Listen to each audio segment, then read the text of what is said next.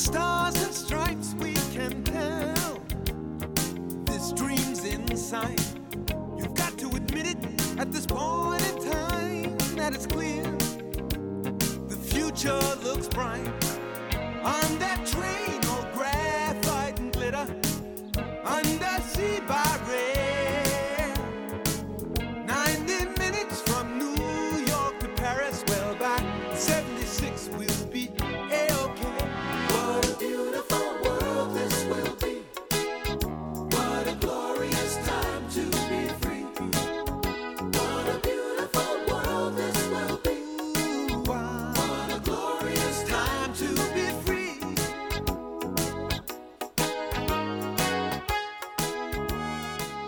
domenica a tutti, Maurizio Mazzotti, ADMR Rock Web Radio, benvenuti a My Generation.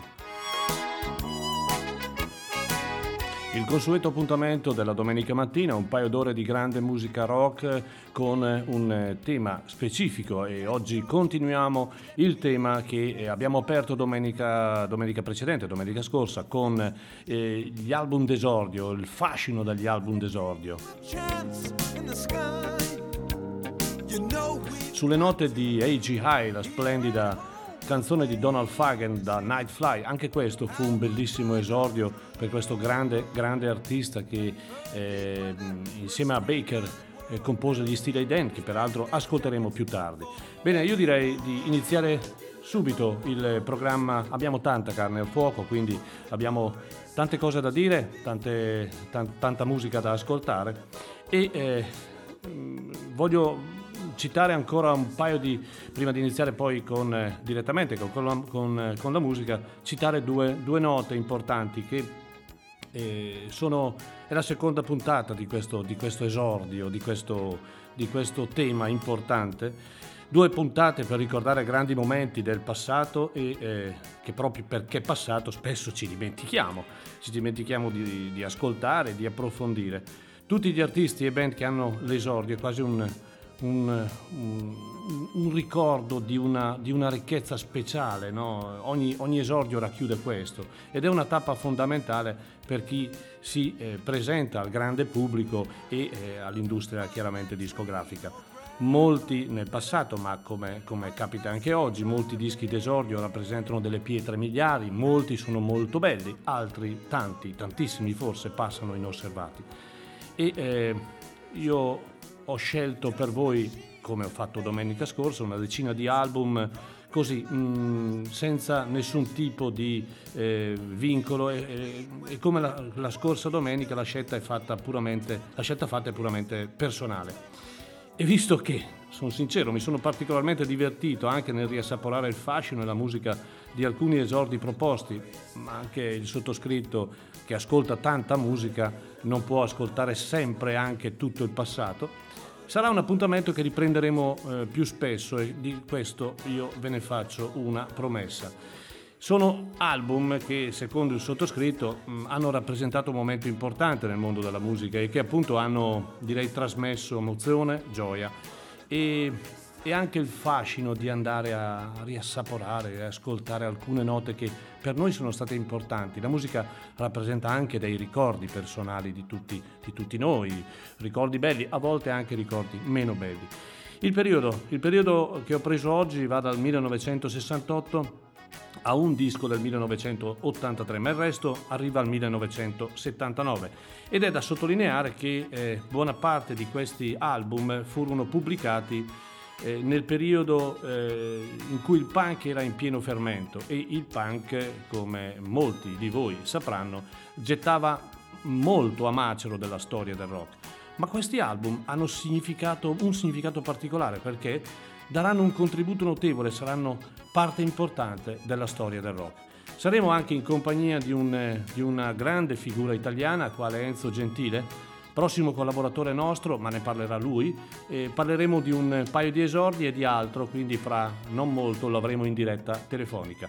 Auguro a tutti un, prima di tutto una buona domenica, ma poi soprattutto un buon ascolto sulle frequenze di questa straordinaria ADMR Rock Web Radio. Buon ascolto a tutti.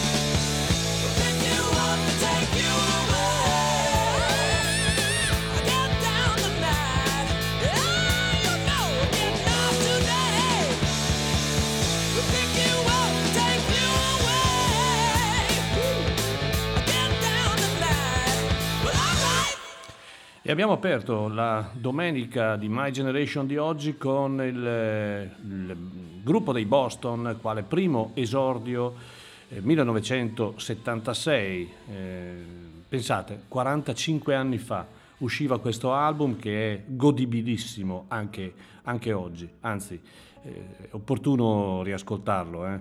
Allora, i Boston, eh, stiamo parlando di, una, di, un album d'esordio che ha venduto più di 17 milioni di copie nel, appunto nel mercato discografico americano, solo americano parlo.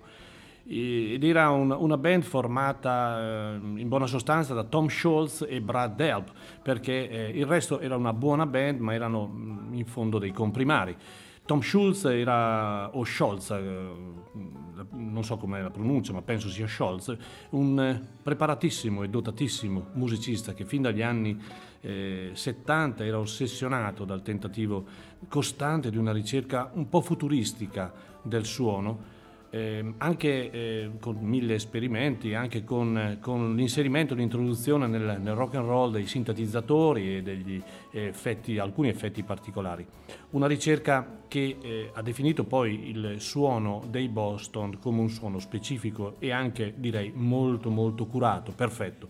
Brad Delp invece era uno spettacolare cantante, direi perfetto nel contesto Boston, con eh, ehm, spiccate direi doti vocali, tonalità altissime e anche una voce molto melodica e con Scholz formava una coppia direi perfetta. La ricetta, la ricetta era costruita ehm, su una struttura melodica eh, su semplici scale di rock and roll, anche con eh, elementi prog, ad esempio nel secondo brano che abbiamo ascoltato erano evidenti.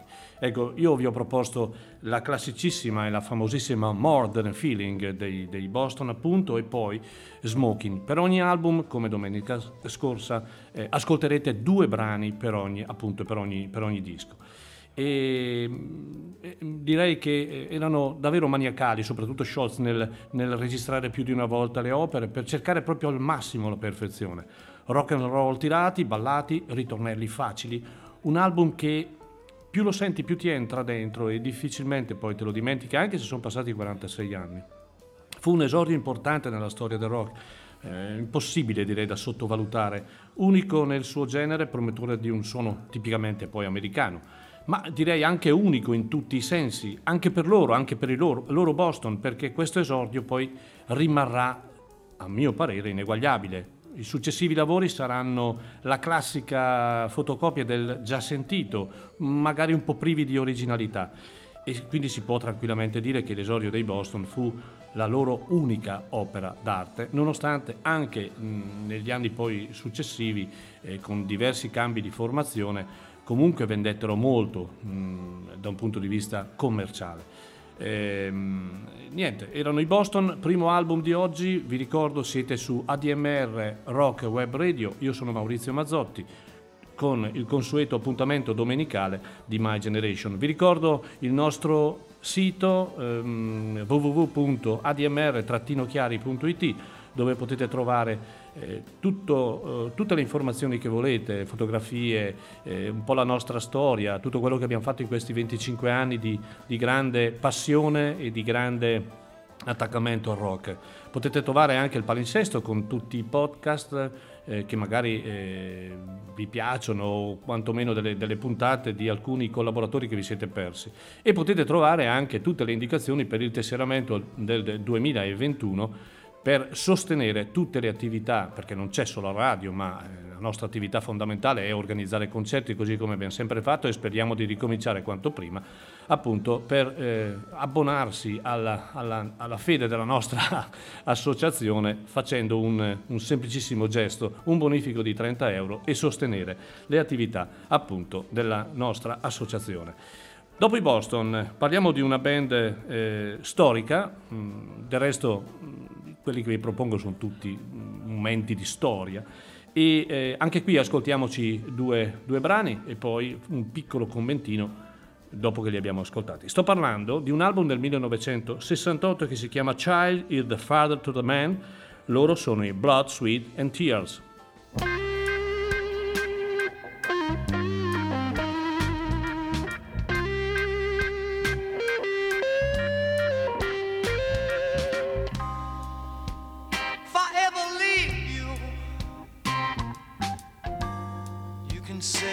told you so.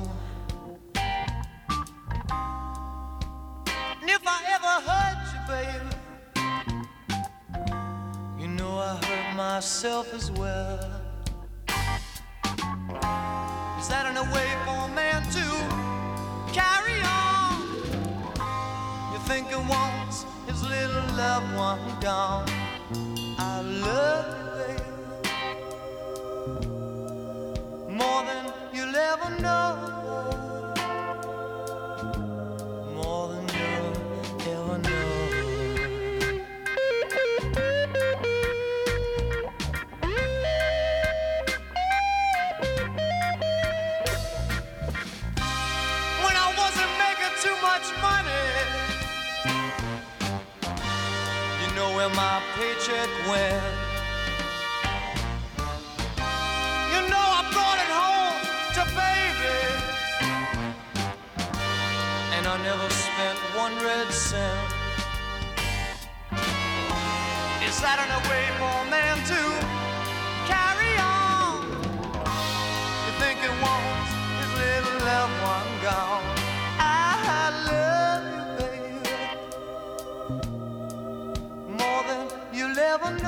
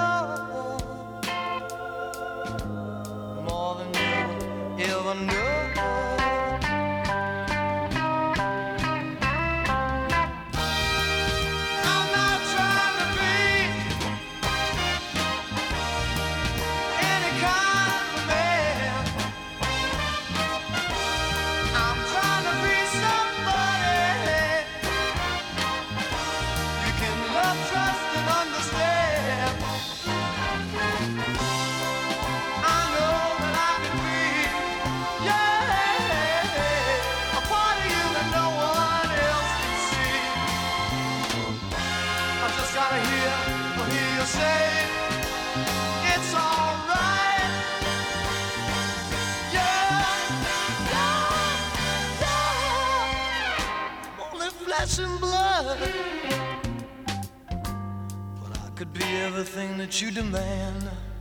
I could be president of General Motors, baby. or just a tiny little grain of sand.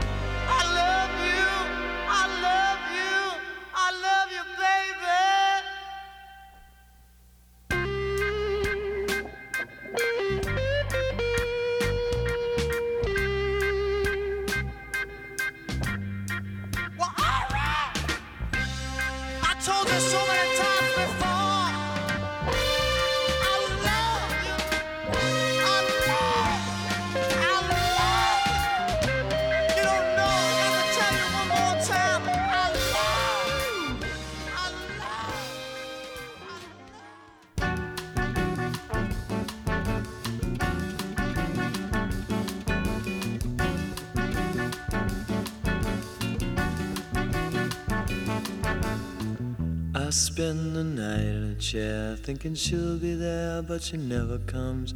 And I wake up and wipe the sleep from my eyes, and I rise to spend another day without her.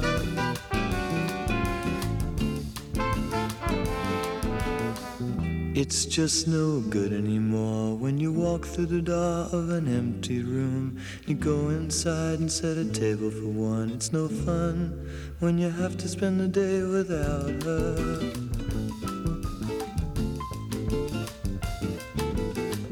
We burst the pretty balloon, took us to the moon. Such a beautiful thing, but it's ended now, and it sounds like a lie. I said I'd rather die than be without her.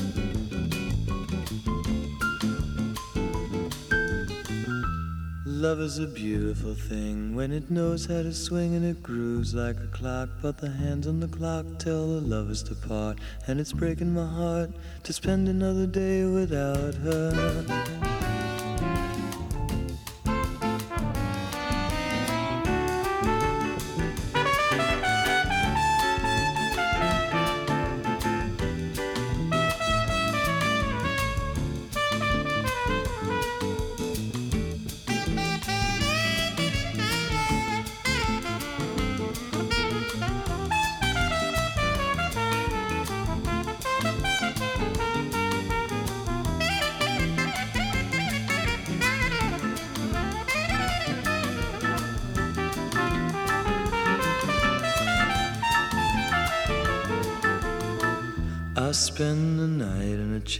Thinking she'll be there, but she never comes.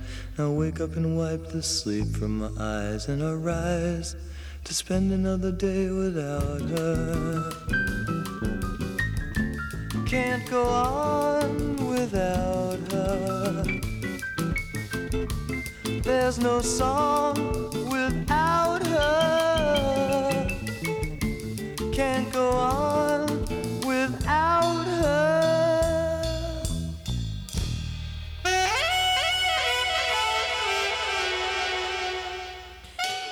Siamo nel 1968 e esce questo splendido Child is the Father to the Man dei Blood, Sweat and Tear, dal quale abbiamo ascoltato ehm, prima I Love You More Than You Ever Know e poi la seconda canzone era Without Her.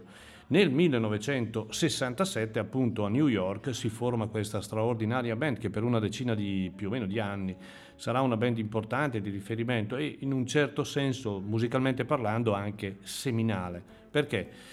Eh, I Blood, Sweet and Tears, eh, prima di tutto è una band composta da otto elementi, quindi con una, eh, spiccata, eh, uno spiccato spazio dato anche alla sezione fiati.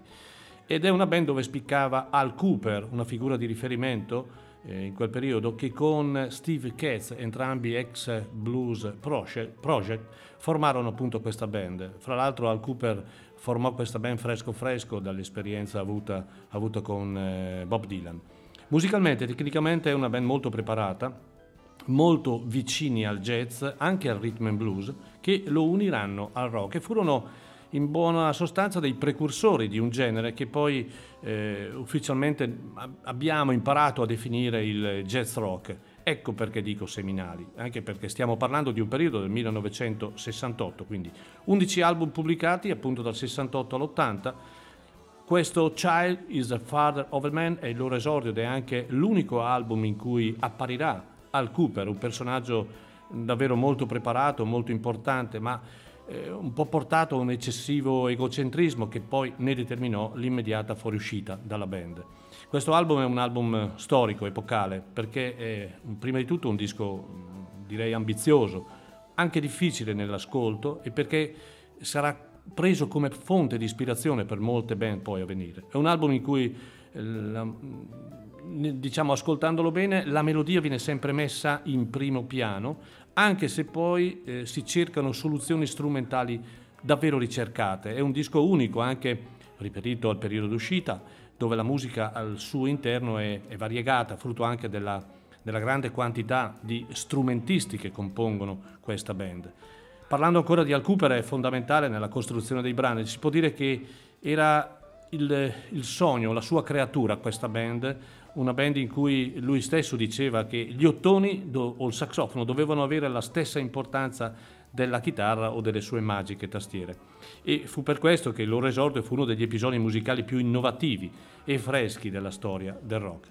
Blood, Sweat and Tears. Adesso ci spostiamo in Inghilterra e ci rimarremo per tre album e eh, andiamo al 1977, pieno fermento punk, un, un album che eh, così all'improvviso esce. Eh, domenica scorsa vi ho, vi ho citato una cosa bella che vorrei ricordare il fascino di aprire un album senza sapere in buona sostanza cosa si ascoltava. Oggi con la tecnica e con la tecnologia mm, tutto questo fascino non c'è più. Noi compriamo un disco, sappiamo già che cosa andremo ad ascoltare. Allora la puntina che scendeva, il profumo del vinile, il profumo della copertina, era tutto un mondo diverso. Pregi e difetti, ovviamente. Però ecco, ricordo nel 1977, ero piuttosto giovane, quando eh, acquistai questo album, eh, ne rimaso, ne, davvero ne rimasi folgorato perché è un album davvero fantastico. Sto parlando, sto parlando di una band inglese che fra l'altro eh, vabbè, poi ve lo racconterò, comunque molto vicina alla DMR, Nine Below Zero.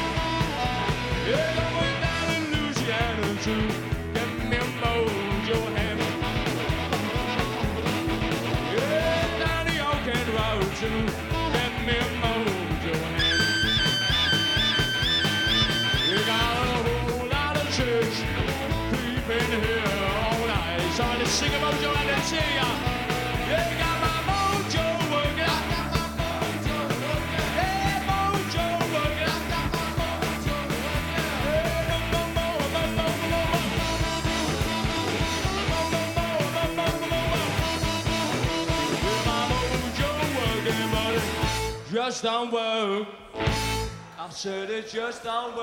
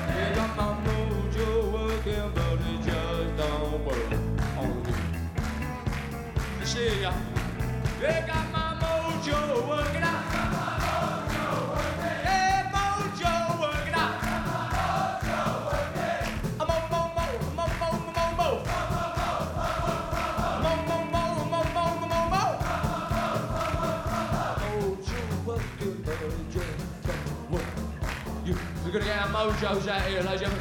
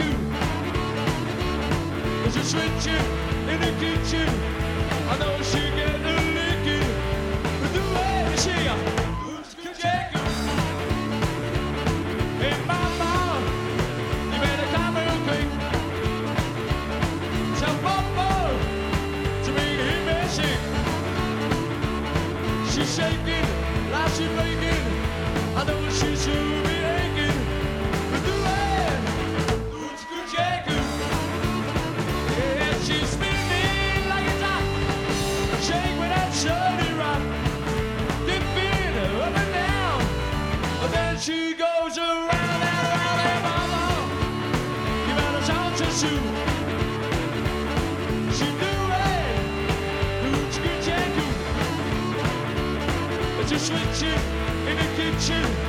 I know she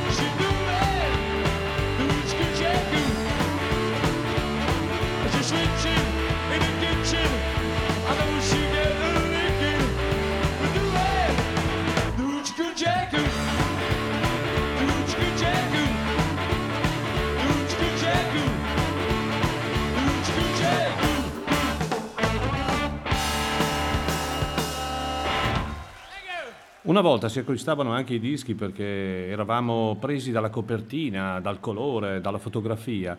Eh, pensate, nel 1977 eh, molti di noi hanno acquistato questo album e ne- davvero ne sono rimasti folgorati. Un album al fulmicotone, un esordio fantastico. Loro in Nine Below Zero con Live at the Marquee, appunto eh, 1977, per questa formazione che ehm, Danny Greaves, eh, molto amico della DMR, poi vi spiego perché, formò a Londra alla metà degli anni 70 con l'aiuto di Mike Feltham, un bravissimo cantante e armonicista. Sarà uno di quegli esordi che davvero lascia il segno nel rock blues. Per questo quartetto di chiara ispirazione blues, ma tinto a forti dosi, direi, di rock and roll. E nel famoso locale londinese, appunto il Marquee, registrano questo splendido concerto che diverrà ufficialmente il loro album d'esordio. È una situazione tanto bella, tanto rara, tanto eccitante, perché una band esordisce eh, proprio al, al pubblico con un album live e, permettetemi, che live. E eh, l'album e il concerto si apre appunto sulle note del, del brano Nine Below Zero cantata da Muddy Waters, brano che sarà appunto da spunto come, come nome che prenderanno e il lavoro questo lavoro è diventato un album cult, fra l'altro ripubblicato due o tre volte con delle, delle aggiunte, vi dicendo.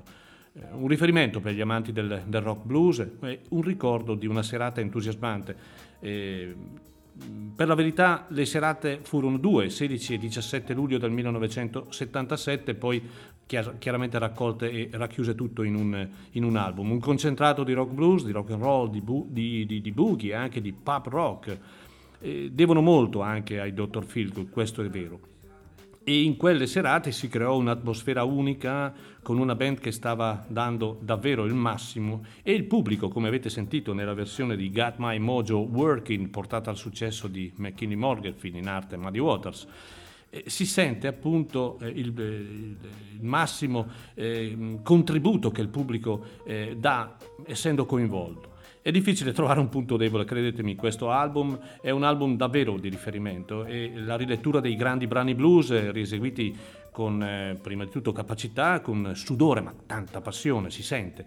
Ed è difficile scegliere due brani come ho fatto io. Io vi ho proposto Got My Mojo Working e anche un brano dello storico Willie Dixon, altro padre del blues, Ucci Cucci Cu, versione straordinaria. Ma oltre a queste ci sono versioni splendide di Riding on an LNA, di Tore Down, di Homework e altre ancora.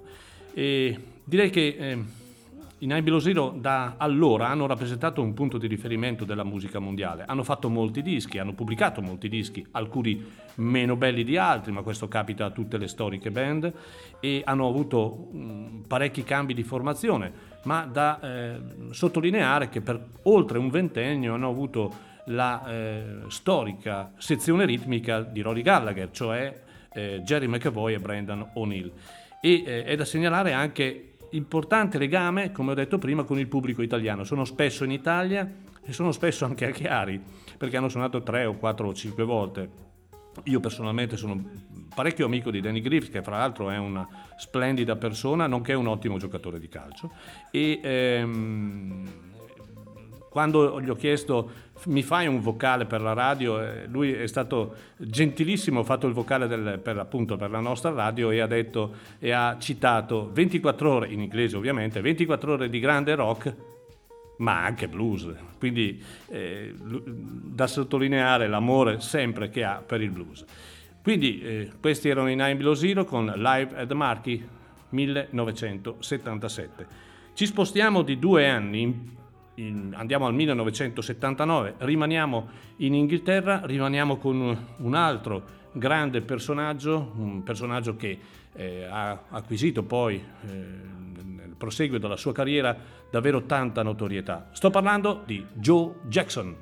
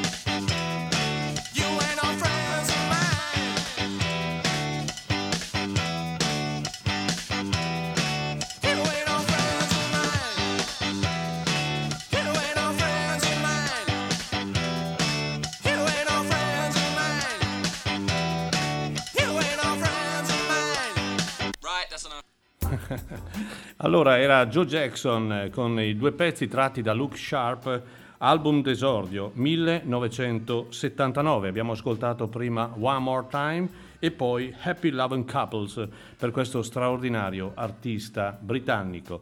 Allora, sono le 10.20 e ehm, come annunciato all'inizio abbiamo in linea eh, un personaggio importantissimo italiano, un giornalista, uno scrittore, un critico musicale, un, un attivista radiofonico, insomma chi più ne ha ne metta, sto parlando di Enzo Gentile. Ciao Enzo. Buongiorno, buongiorno e buona giornata domenica e buona ora legale, visto che oggi festeggiamo anche questa novità sul calendario. Abbiamo fatto un pochino più fatica, però tutto sommato vabbè, eh, riusciremo sicuramente poi ad abituarci, Certo, come tutte le cose. certo. In- Intanto eh, davvero ti ringrazio del- dell'intervento di, di questa mattina, è un onore per noi come associazione e come radio avere, ripeto, il tuo intervento. E, mh, presentarti è un po', eh, ci vorrebbe un, un bel programma di un paio d'ore no? per dire tutto quello che hai fatto nella vita e stai facendo ancora nella vita. E, per mh, fortuna. per for- bravissimo, per fortuna. Ecco, mh, ieri abbiamo così, ci siamo messaggiati, abbiamo detto parliamo di un paio d'album e, sì, e- sì. Tu mi hai scelto, ma è giusto che, sì, che sia così, Joe Jackson e poi un altro album che poi citeremo. Certo. Mm, Guarda, volentieri è stata accolta questa richiesta, a parte che, che vi ascolto, insomma, lo spirito è assolutamente comune nell'approccio alla musica e tra il, nel ventaglio degli artisti che mi hai suggerito, eh, senz'altro come prima eh, scelta sono andato su Joe Jackson e adesso peraltro riascoltando anche due brani e poi l'attacco pazzesco di One More Time eh, ho avuto conferma di come questo sia stato uno degli artisti che io ho preferito, ho prediletto quando eh, ero ancora insomma, abbastanza giovane, ma già avevo avvicinato questo lavoro.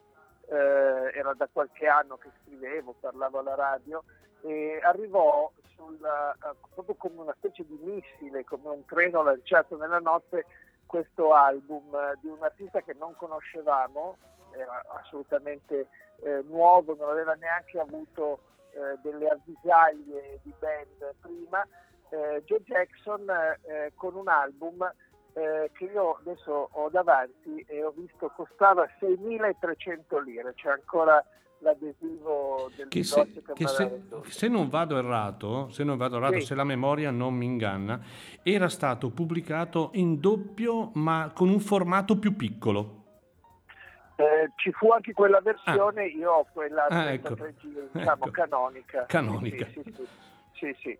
Eh, sono peraltro eh, 11 brani, quindi eh, è, un, è un disco proprio classico dell'epoca, solo che cade in un periodo, questo look sharp, abbastanza particolare. Siamo appunto nel 79 e quella fine decennio era molto tumultuosa, era molto caotica dal punto di vista dei suoni. C'era stata tutta l'imbarcata della disco music, per esempio, Sì, eh, il, pa- il punk era un po' agli sgoccioli, Sì, nel senso che molte band si erano già eh, sciolte o comunque erano entrate in crisi, non era ancora partita eh, la new wave, c'era un po' di rock duro da qualche anno prima, insomma c'era tanta proposta eh, e anche parecchi esordi. Questo fu eh, una scintilla proprio nel buio. Eh, Joe Jackson, tra l'altro, eh, e questo eh, ci collega poi anche al disco successivo che però ancora non anticipo, eh, si propone con una bellissima copertina, eh, è un album dove non c'è la sua faccia, Sì, c'è sul retro, Sì. ma c'è una copertina in bianco e nero che io peraltro ricordo avrò anche proposto in una mostra, anzi in più di una mostra su copertine di dischi perché è effettivamente molto efficace dal punto di vista grafico. Ma Molto cool, molto Sì, cool. molto, mo- molto, molto stilosa e c'è evidentemente una- un, un art director che aveva proprio pensato, eh, pensa che nei crediti, eh, oltre all'art director al fotografo, c'è anche colui che ha eh, disegnato le scarpe, perché c'è un paio di scarpe in copertina. Sì. Comunque quell'album eh, che esce da- eh, e viene registrato nella Londra del appunto di fine anni 70 eh, è un, un- un- un lampo perché eh, Joe Jackson oltre a essere un polistrumentista eh, scrive e compone anche tutti i brani e va a pescare in un ambito musicale che è sicuramente originale e lo sarà per tutta la sua carriera. Io l'ho seguito in tutti gli album e sono moltissimi, ma soprattutto in ogni sua apparizione dal vivo, perché ogni concerto di Joe Jackson, fino all'ultimo che a Milano venne due o tre anni fa, Sì. ora non ricordo esattamente, Tre anni fa, suo- tre anni fa. Ecco, esattamente. Ogni suo concerto è assolutamente eh, rilevante ed è imperdibile, soprattutto perché cambia fisionomia, suono, band, repertorio senza mai deludere e senza mai necessariamente attingere solo ai classici del suo repertorio. Quindi capace di spaziare eh, dal jazz alla musica classica, ha suonato anche con un quartetto d'archi, piuttosto che con un trio elettrico molto vivace, eh, acustico, insomma... eh, Diciamo, di diciamo che, alla se sei d'accordo, diciamo che eh, Joe Jackson è riuscito a penetrare a fondo lo spirito di ogni stile musicale. assolutamente, eh, dominandolo perché poi è anche un autore, quindi Certo. questo eh, di rado è andato a prendere tra i classici della musica, è proprio eh, scritto e portato sul palco per la registrazione il proprio mood. E questo album eh, è proprio già una specie di biglietto di presentazione perché eh, in questo disco ci sono già molti suoni, sono i prodromi di quella che sarà una carriera Sì, assolutamente variopinta. esatto. E eh, viene anche assistito da un ottimo gruppo, è un quartetto, diciamo lui che suona pianoforte, armonica ed è cantante, più un classico trio chitarra, basso e batteria. Dove c'è Ed la figura un- di Graham Maybe, scusami se ti interrompo, Sì, che è il bassista sì, che da sempre lo segue. Ecco, Lui c'è infatti, sempre. infatti l'ho visto anche in un'occasione che era voce, la sua, piano, eccetera, più bassista, era Esatto, un duo in esatto. un'occasione, quindi era proprio quello. E- ed è questo un, diciamo, un disco che venne subito, tra virgolette, attenzionato dal, dal- dal pubblico, ma soprattutto dai, dai critici, eh, che co- scoprono in Joe Jackson eh, un piccolo tesoro. Lui aveva solo pochissime esperienze prima, aveva suonato nel- in provincia in un gruppo chiamato Arms and Legs, ma insomma di, di nessuna rilevanza. Evidentemente però aveva fatto, si era fatto un po' le ossa per alcuni anni suonando e eh, comunque tenendo botta nei club. Nei club, sì. Quando esce dal vivo dimostra di avere eh, non solamente qualità ma anche una buonissima capacità nel tenere il palco. Esatto. Per cui questo album che giustamente si apre con un pezzo che eh, poi ho riascoltato anche in diverse versioni del tempo, One More Time, è comunque un, un disco magari non di singoli, ma dove c'è un buonissimo tessuto che collega tutti i vari titoli e che mantiene proprio una capacità di, eh, persuasiva di suono e di canto eh, che Joe Jackson in 43 anni di carriera praticamente non ha mai declinato. Eh, non è una figura, io l'ho incontrato, che avevamo anche organizzato un paio di suoi concerti, eh, l'ho incontrato, non è proprio né una persona simpatica né particolarmente mm, Alla mano. esatto, sì, ecco. Questo capita Però- spesso, non, Sì, non solo con Joe Jackson.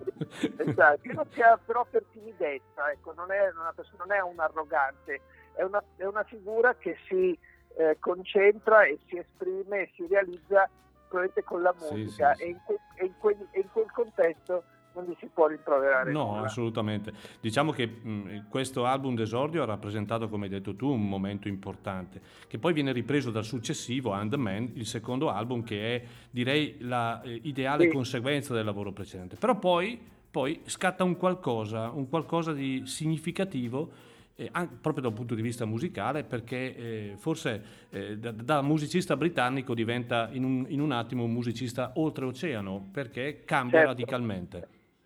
Certo, c'è una, una- una- non è una trasformazione, non è una metamorfosi brusca, ma è probabilmente un cammino. E il suo album eh, migliore, io sono andato a guardarmi anche nel dizionario per vedere le stellette, Mm. il dizionario che avevo fatto un po' di anni fa, e il suo album eh, migliore, ma insomma credo unanimemente riconosciuto, è un album dell'82, si chiamava Night, Night and Day, esatto. dove, dove c'erano una quantità sbalorditiva di canzoni eh, che avrebbero realizzato una carriera intera, insomma, lui li mette tutto in un disco solo e lì c'è sicuramente una vena anche romantica, anche carica di sentimento, eh, legata e ancora una la copertina è molto esplicita, insomma molto rilevante da- dal suo punto di vista, Sì. perché è, è- è come un, un sentimental mood, cioè c'è proprio una, una qualità anche eh, espositiva in quelle canzoni eh, che Michael Jackson, quello che se non sbaglio è il suo quinto album, eh, manifesta in tutta la sua maturità. E Esatto. poi comunque semina la sua carriera ancora di, di tanti ottimi dischi, anche il più recente, diciamo tra i più recenti negli anni 10 ha comunque mantenuto botta, magari non più con la quantità di pubblicazioni. Qualità sicuramente sì, assolutamente. sì, sì, sì, assolutamente. Bene. E- e- ecco, questo, questo direi che è su Joe su Jackson. Joe Jackson. che mi, mi tocca il cuore, quindi volentieri. Ogni tanto è giusto farlo toccare il cuore da Accidenti. qualche, ancora da qualche bel ricordo. Allora, prima di presentare il- il- l'album successivo, che anche in questo caso ha rappresentato un momento epocale da un punto di vista musicale, ehm, mi posso permettere, eh, prima di tutto eh, ringraziandoti eh, della- dell'aver accettato la proposta di collaborare con la nostra grande emittente. Certo, certo. Guarda, eh, quando ci siamo sentiti mi hai chiesto se avevo qualche idea, insomma le idee sono tante, però visto che poi siete anche voi eh, numerosi a, a, trattare tanti generi di musica, ho pensato, io insomma da, da sempre ho una, eh, tra virgolette, fissa eh, sui numeri, sulle date, non sono un appassionato di zodiacali. Non sei ma- ragioniere? No, non sei. No, no, no, no, anzi, no, eh, su quello sono molto carente. Forse proprio per questo motivo eh, mi piace guardare e, e, e, leggere anche in filigrane. Allora, eh, quello che faremo fra, fra, un po', perché sto anche accumulando un po' di, di dischi e poi vedremo come, mh, eh, come sistemarla nel Sì. palinsesto, è una ricerca eh, giorno per giorno, cioè eh, spesso c'è una data in cui cascano compleanni, cascano decessi, Certo. ci sono magari dei momenti che concentrano curiosamente eh, delle attività. Per esempio, ho scoperto che eh, Joe Jackson e l'artista che segue e che ti presenterai fra un attimo sono nati a un giorno di differenza. Ah, questo non lo Gli anni, sapevo. gli anni- gli anni sono diversi.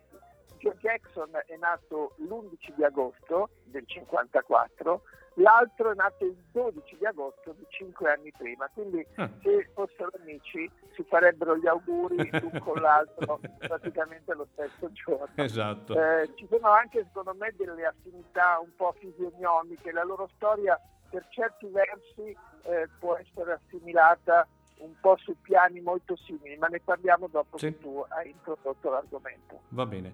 Eh, l'argomento lo introduciamo immediatamente. Parliamo del 1978, quindi un anno prima di Luke Sharp. Parliamo, parliamo dei Dire Straits, parliamo quindi della grande figura. I Dire Straits ci ha fatto conoscere un, un fenomeno quale Mark Knopfler e siamo appunto nel 78, in- nel- come hai detto tu Enzo, in un periodo abbastanza confuso da un punto di vista musicale. Ricco, ricco ma altrettanto confuso perché eh, sicuramente l'industria che viaggiava molto forte, molto ricca, eh, aveva anche quindi dei mezzi per stanziare, per accogliere delle, delle nuove, le, le nuove leve. Eh, Joe Jackson come eh, Mark Knopfler o Dire Straits mh, non, ha- non hanno dei padrini, non hanno neanche un curriculum alle spalle No. per cui Vero? arrivano all'album dopo aver convinto. No, arrivano per esempio i Dire Straits grazie a un provino. È un provino molto felice, molto fortunato che viene ascoltato dai discografici Certo. a questo punto futuri eh, che si innamorano di quei cinque pezzi Esatto. e non, non li mollano, proprio Non li mollano, eh, no, no, esatto. cotti e mangiati. Cotti e mangiati. Eh, Allora, io direi, eh, ascoltiamoci un, pe- un paio di pezzi, mm, se Certo. gentilmente eh, rimani in linea con noi. eh, Certo, fai- ecco. certamente. Allora, eh, i pezzi che ho scelto, vabbè, non si poteva non mettere Sultan of Swing e poi eh, Setting Me Up. Quindi iniziamo Dire Straits dall'album omonimo 1978.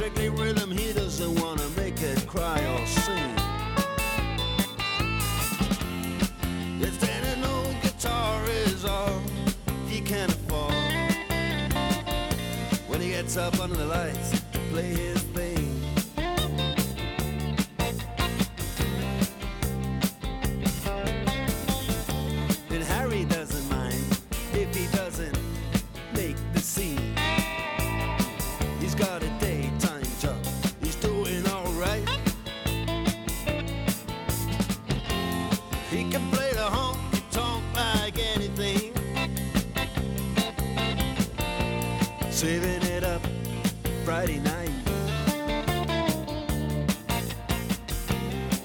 With the Sultans.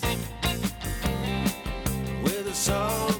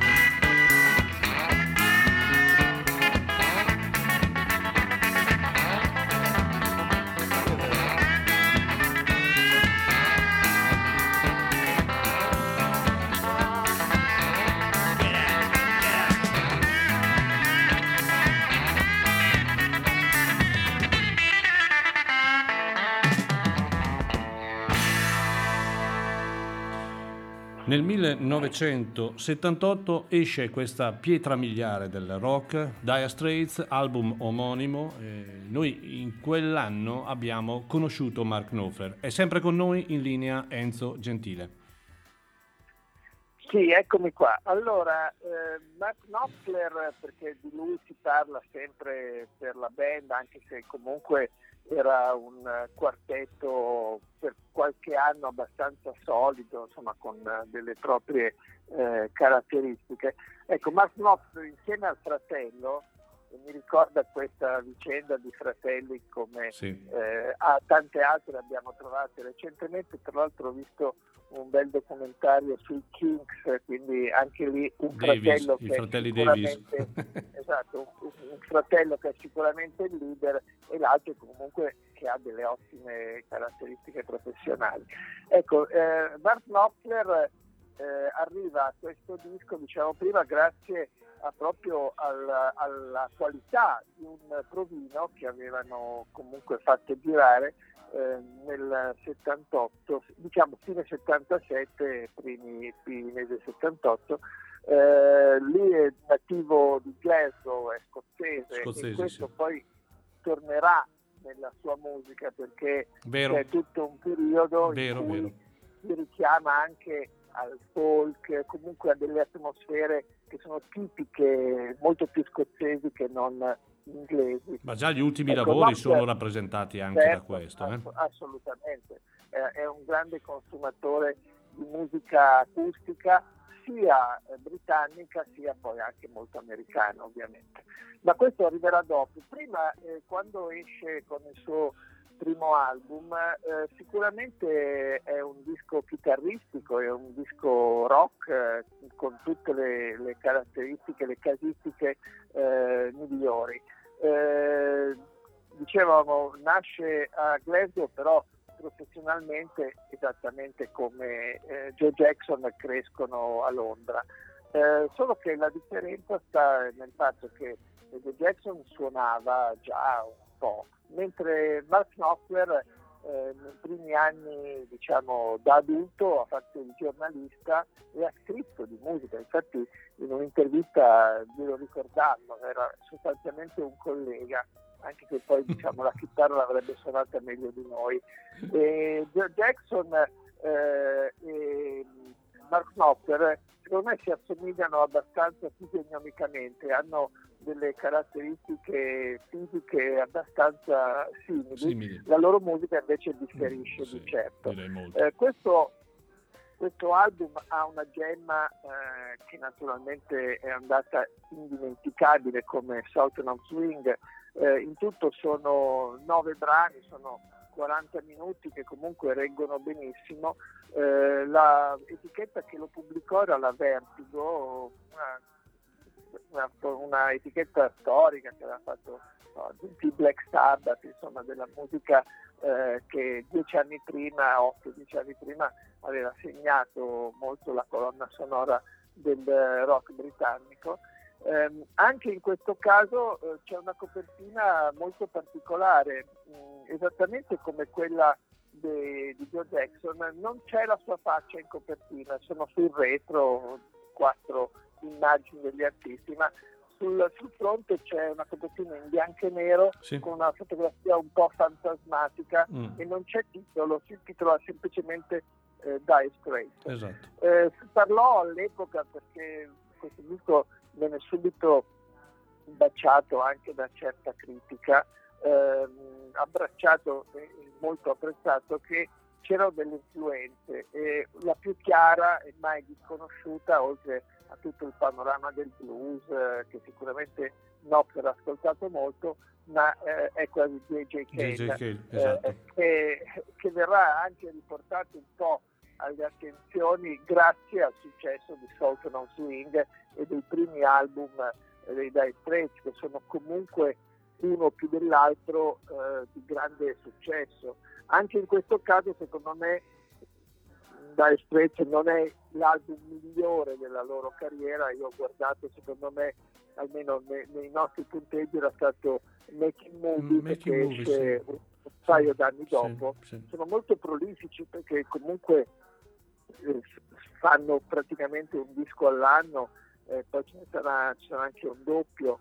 Eh, sono musicisti prolifici eh, che però non dureranno molto perché eh, la loro storia si interrompe presto, praticamente Knopfler eh, non, non regge la pressione, forse non regge neanche eh, la necessità di condividere la musica con altri artisti, con altri, uno poi il fratello, e a un certo punto li abbandona, nel senso che non ha più il, il piacere di eh, esibirsi come band, ma lo farà come Solista, artista proprio come solista. Esatto. Esatto. E soprattutto c'è da dire che nei suoi live eh, negli anni, eh, visto anche in Palasport o in piazze gremite, eh, la quota dedicata ai Dire Straits eh, c'è, ma è sempre Sì. molto molto ridotta, Esatto, esatto. un, dovere. Volevo un dovere dirlo, esatto, volevo sottolinearlo anch'io. Mm, sì, qualche volta fa qualche bis legato ai Dire Straits, io l'ho visto più di Sì. una volta, ma eh, la, la componente Dire Straits non è assolutamente No, fondamentale. no, No, è vero. Mentre il pubblico va per quello. Eh sì. Ma forse, va- non lo so se dico una, una cosa giusta o meno, ma forse ha sempre identificato i Dire Straits come Mark Knopfler, quindi non è mai riuscito a staccare eh, esattamente il nome Knopfler a- a- ai Dire Straits.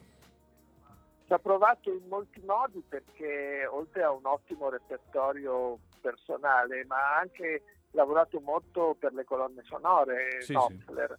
Eh, ci sono tanti film a cui ha legato le sue musiche, alcune anche eh, eccellenti, magari più legate alle immagini, più legate a quella regia che non eh, magari su disco isolate.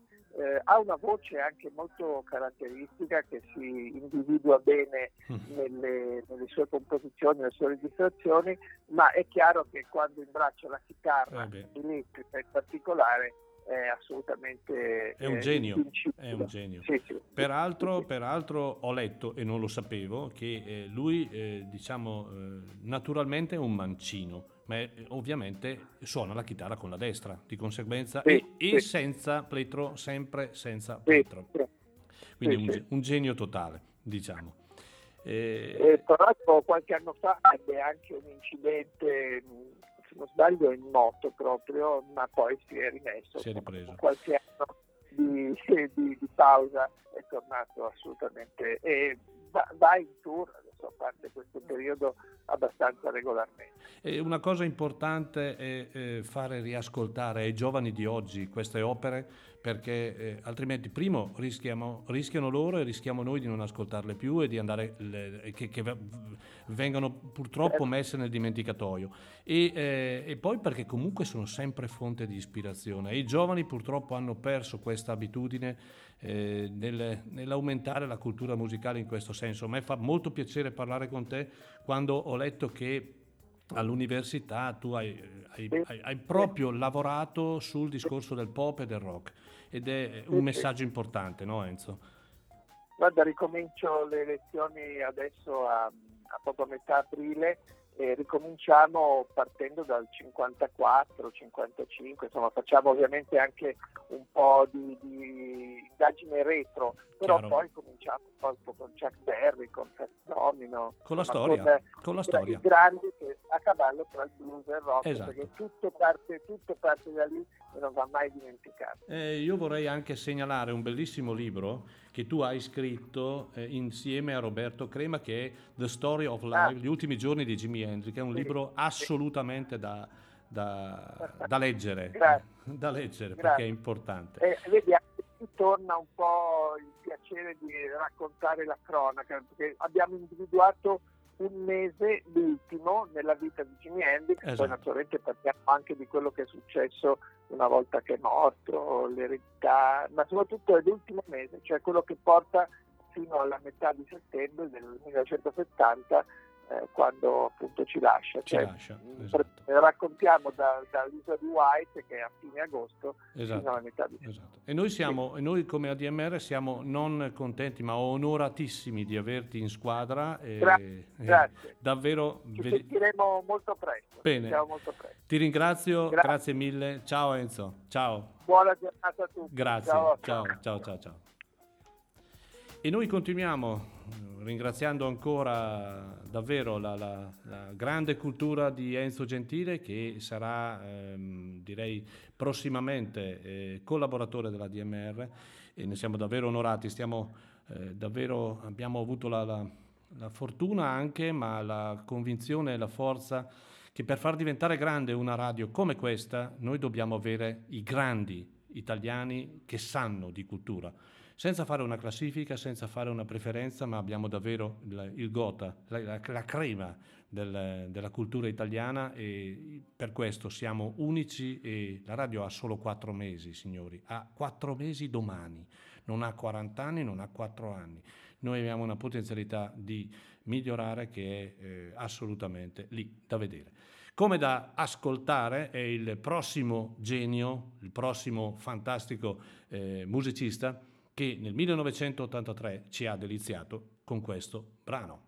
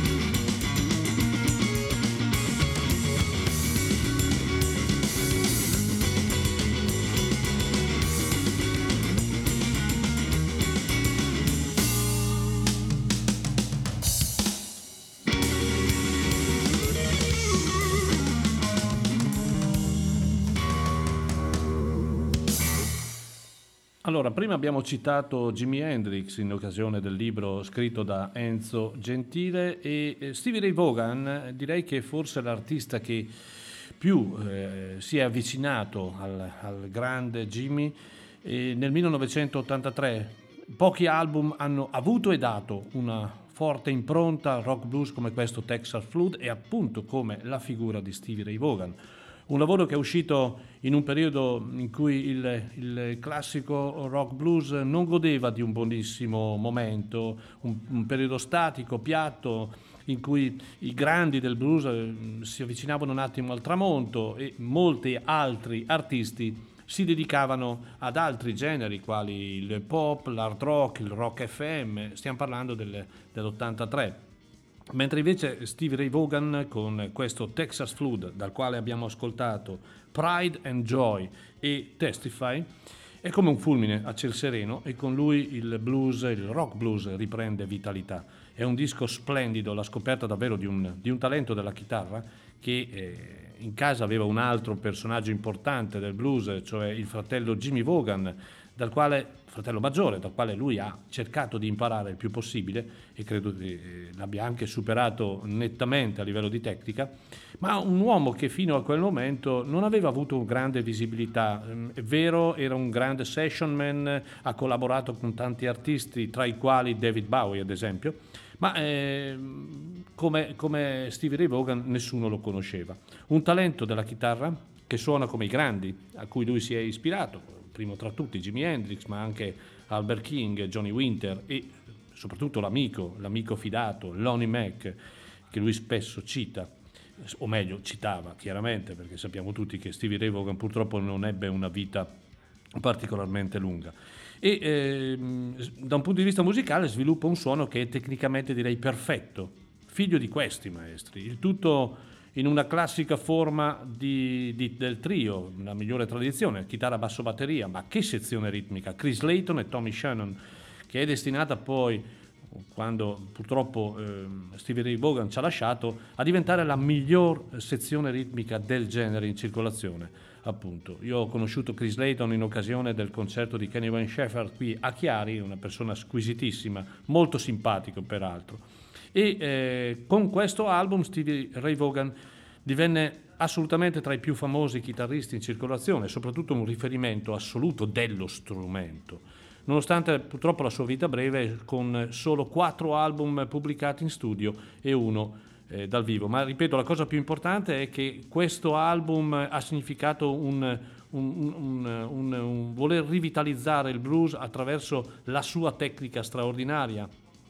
Pensate, senza nemmeno saper leggere la musica. Eh.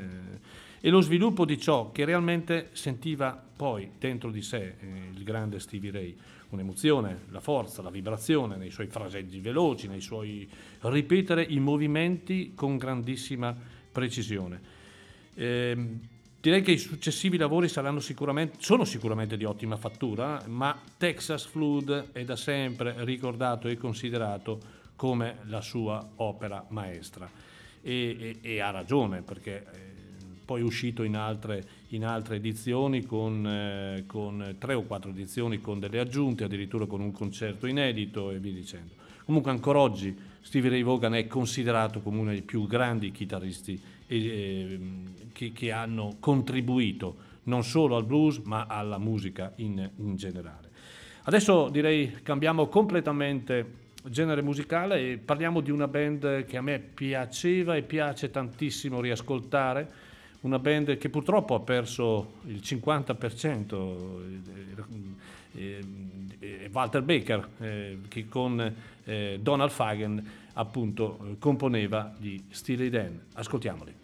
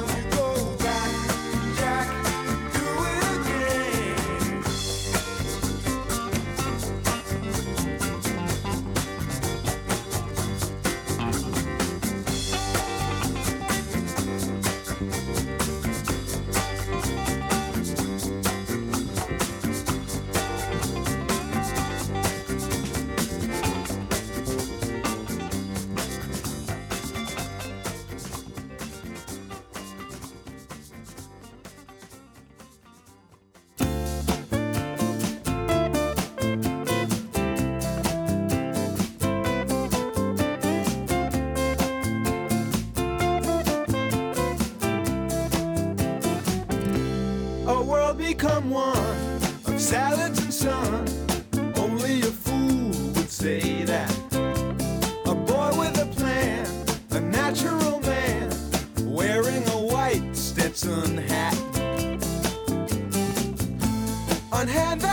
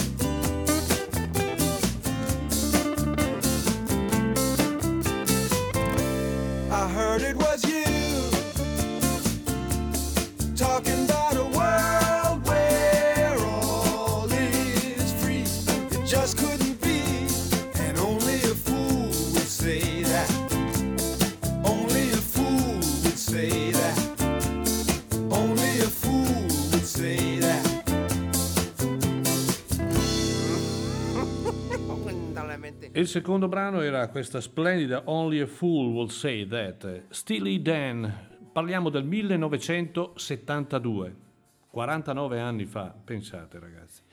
E gli Steely Dan si presentano al pubblico con questo album che si chiama Can't Bay e, ehm, e Trill ed è un, un- un album bellissimo, il primo album, il primo lavoro di Donald Fagen e Walter Baker, questo straordinario duo e nucleo fondamentale appunto degli Steely Dan.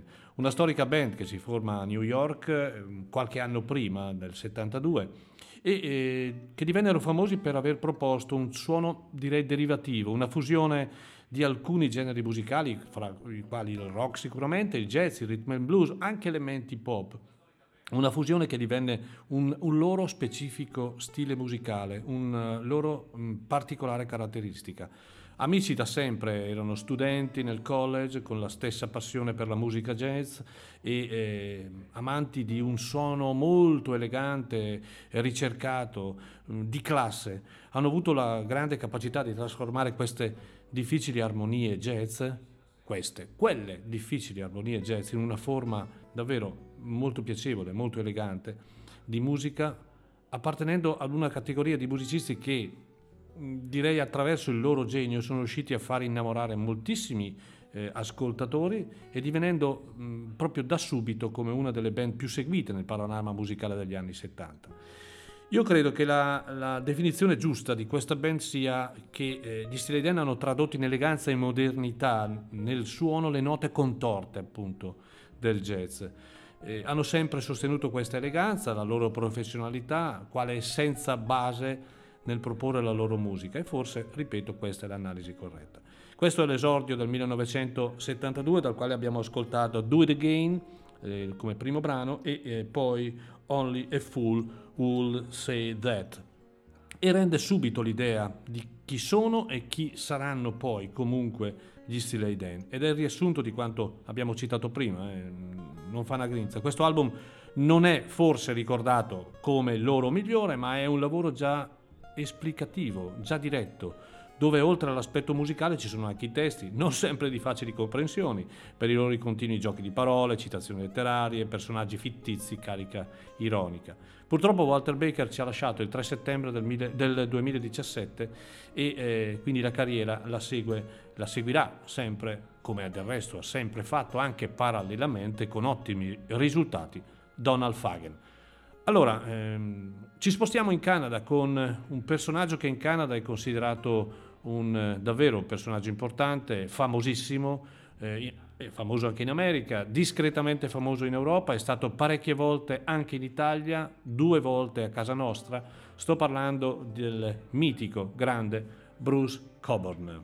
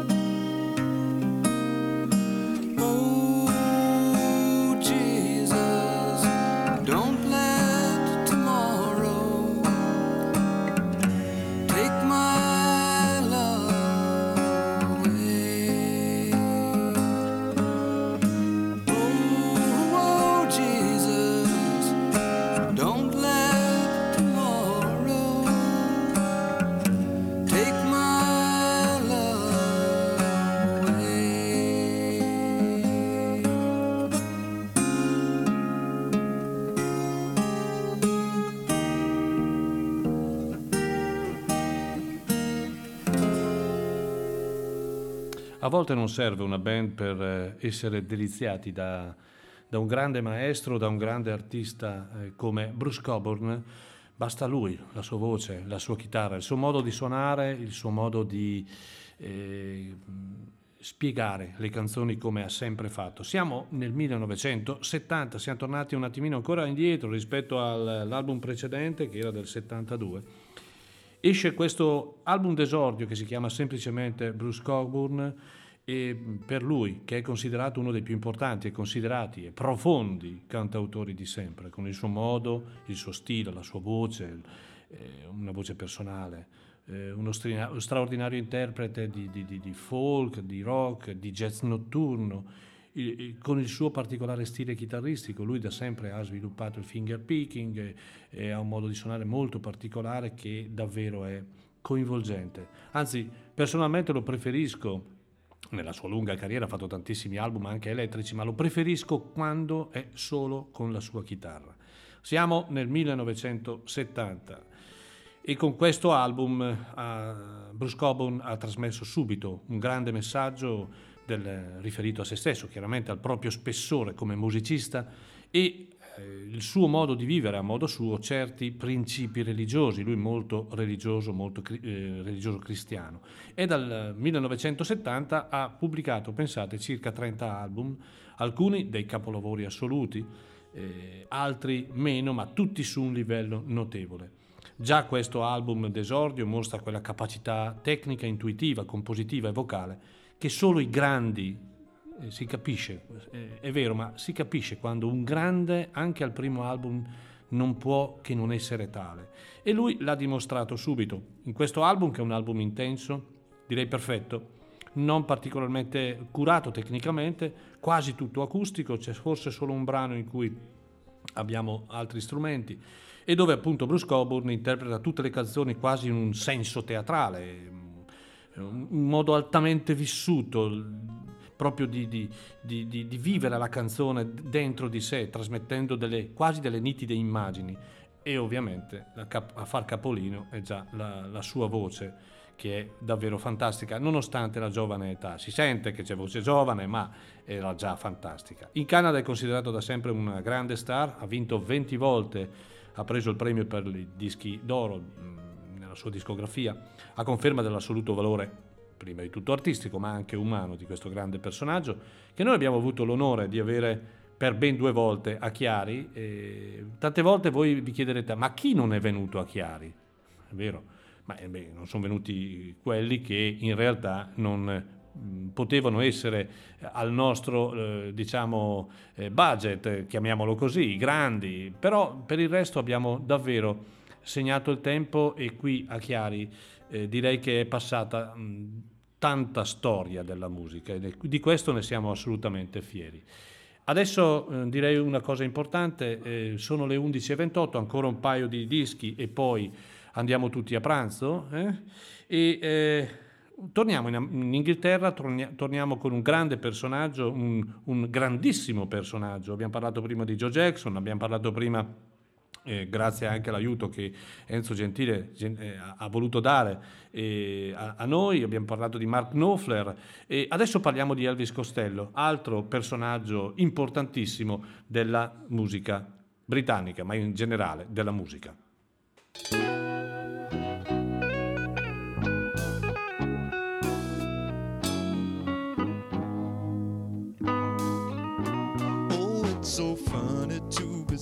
turn you after so long, girl. And with the way you look, I understand that you were not impressed. But I heard you let that little friend of mine take off your party dress.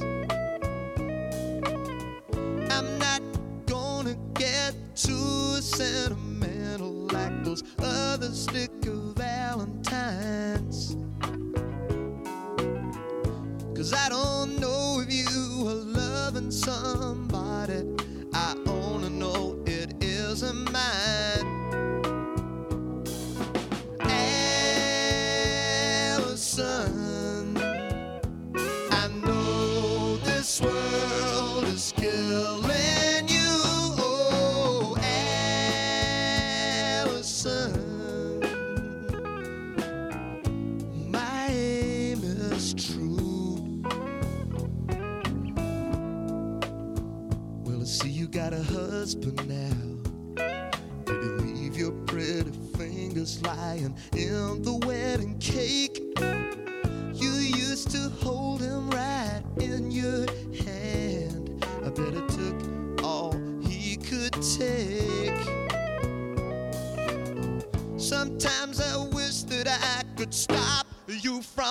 walking with.